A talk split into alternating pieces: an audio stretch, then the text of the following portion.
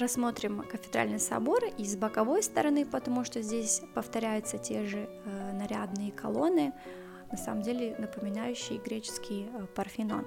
А мы же пройдемся дальше за собором и свернем к пешеходной улице.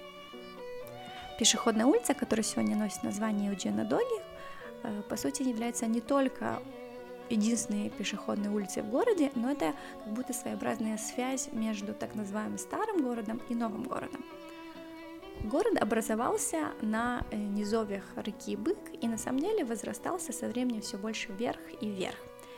Мы начали свою экскурсию больше, с, можно сказать, с центральной, с новой части города, и сейчас мы спустимся к старому городу.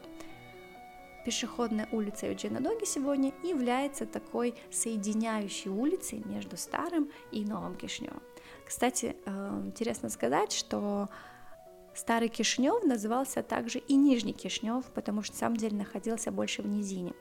А так называемый Новый Кишнев назывался еще и Верхним Кишневым, потому что на самом деле рельеф города такой гористый, если все мы вспомним улицу, например, Матиевича и улицу Албишара, то мы увидим, что они такие на разных э, уровнях находятся. Спускаемся по пешеходной улице, можем увидеть новую городскую скульптуру, девушку, которая спешит навстречу парню, можем увидеть, увидеть э, террасы, люди отдыхающие, спустимся по улице, перейдем улицу Александру Челбун и остановимся перед белым зданием с синим обрамлением окон. Сегодня это культурный центр Кеда, а если присмотримся повнимательнее и увидим на верху здания еврейскую минору, то есть еврейский семисвешник. Это такое напоминание, что на самом деле на этом месте находилась синагога, так называемая лимнария. Еврейская синагога, которая называлась лимнария, то есть э, деревянная синагога еще называлась, сюда ходили э, ремесленники, которые работали с деревом в XIX веке.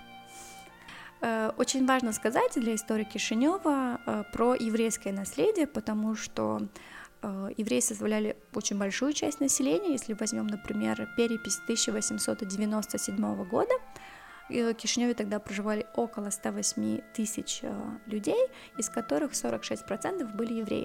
То есть больше половины города это было еврейское население. Естественно, и были и свои синагоги, и свои места проживания, рынки и так далее.